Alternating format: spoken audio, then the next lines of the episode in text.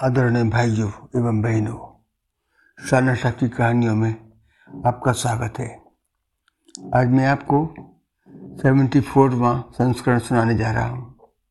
हर पल भगवान सब जीवों पर कितनी अधिक कृपा उड़ेलते हैं, इस संदर्भ में प्रकाश डाला गया है। आगे। एक शहर में दो भाई पुस्तक मकान में रहते थे। बड़े का नाम रामलाल, छोटे भाई श्यामलाल। श्यामलाल का एक पुत्र पुष्पेंद्र था, जो दिल्ली में प्राइवेट संस्था में कार्यरत था। उसकी शादी हो चुकी थी। संतान में एक बेटी रत्ना वो सात वर्ष की, रही होगी। पिता के रिटायरमेंट के बाद वह दिल्ली में बेटे के साथ पत्नी सहित रहने चली गई। रिटायरमेंट से पहले पिता भी किसी प्राइवेट कंपनी में नौकरी करते थे। माता पिता बहुत मिलनसार होने के कारण किसी न किसी रिश्तेदार का उनके यहाँ आने जाना लगा ही रहता था। घर के खर्चों व आमदनी में तालमेल न होने से पुष्पेंद्र काफ़ी दिनों से चिंतित चल रहा था, जिसके कारण वह काफ़ी चिड़चिड़ा एवं तनाव में रहने लगा था। वह यह सोच सोच कर परेशान था कि घर के सारे खर्चे उसे ही उठाने पड़ते हैं। पूरे परिवार की ज़िम्मेदारी उसी के ऊपर है। तनाव में रहने के कारण वो बच्चों को अक्सर डांट देता था, तथा पत्नी से भी ज़्यादातर उसका झगड़ा चलता रहता था। एक दिन स्कूल का होमवर्क पूरा कराने बेटी रत्ना उसके पास आई। वह पहले से ही तनाव में था, अकारण बेटी को डांट कर भगा दिया। लेकिन जब कुछ देर बाद मन शांत हुआ तो देखा कि बेटी होमवर्क करते करते अपने स्टडी रूम में सोई हुई है। कॉपी लेकर बीच पर रखने वाला ही था कि होमवर्क के हेडिंग पर लिखा गई, लिखा था।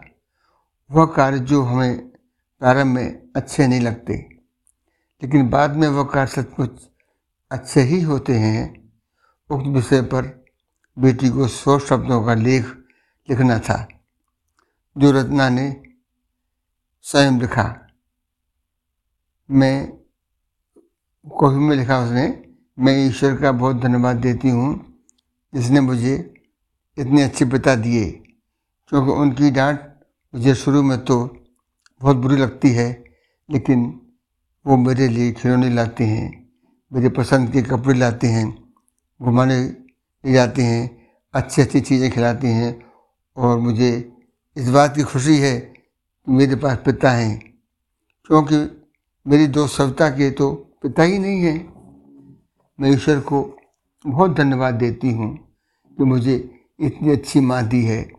क्योंकि उनकी डांट मुझे शुरू में तो बहुत बुरी लगती है, लेकिन वह मेरी अच्छी तरह से देखभाल करती हैं। स्कूल जाते वक्त टिफ़िन मेरी पसंद का बना कर देती हैं। मैं सुबह सुबह जगाने वाली उस अलार्म वाच को भी बहुत धन्यवाद देती हूँ, जो मुझे हर सुबह बताती है कि मैं जीवित हूँ।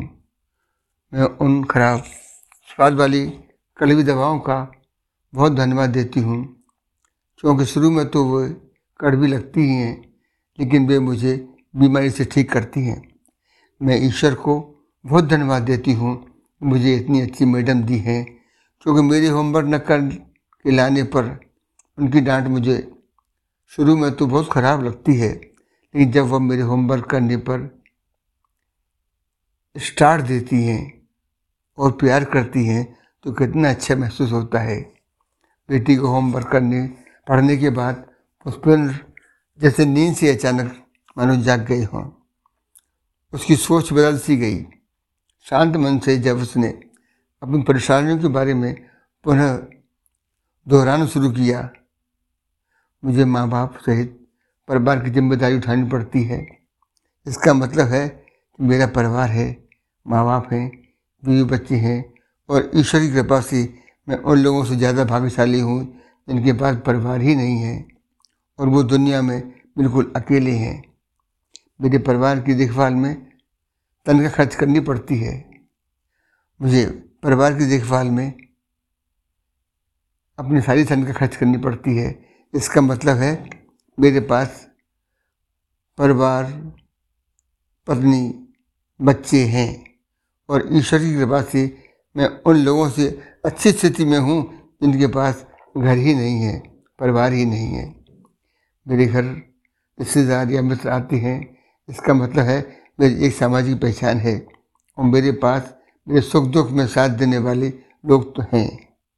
मेरे पास अच्छी खासी नौकरी है इसका मतलब है मेरी आर्थिक स्थिति संतोषजनक है। मैं उन लोगों से अच्छी स्थिति में हूँ जिनके पास नौकरी ही नहीं है। ये भगवान, तेरा बहुत शुक्रिया। मुझे माफ़ करना। मैं मूर्ख तेरी हर मेहरबानियों को पहचान नहीं पाया इसके बाद पुष्पेंद्र की सोच एकदम से बदल गई।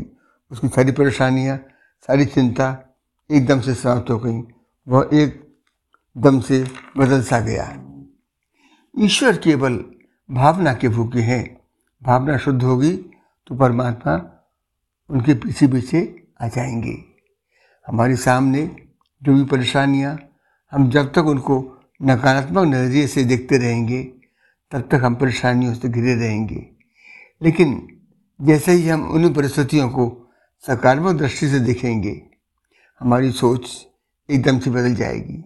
सारी चिंताएँ, सारी परेशानियाँ सारी तनाव अचानक खत्म हो जाएँगे और हमें मुश्किलों से निकलने के नए नए राह दिखे, दिखलाई देने लगेंगे। तुम स्वयं ही अपने मित्र हो और स्वयं ही अपने शत्रु। जो कुछ भली बुरी परिस्थितियाँ सामने है, वो तुम्हारी ही पैदा की हुई हैं। अपना दृष्टिकोण बदल दोगे तो दूसरे ही क्षण यह भय का भूत अंतरिक्ष में त्रोहित हो जाएगा। भाइयों, एवं बहनों मेरी कहानी कैसी लगी? कृपया कमेंट्स देवें यदि रुचिकर लगे तो कृपया फॉलो भी करें। धन्यवाद।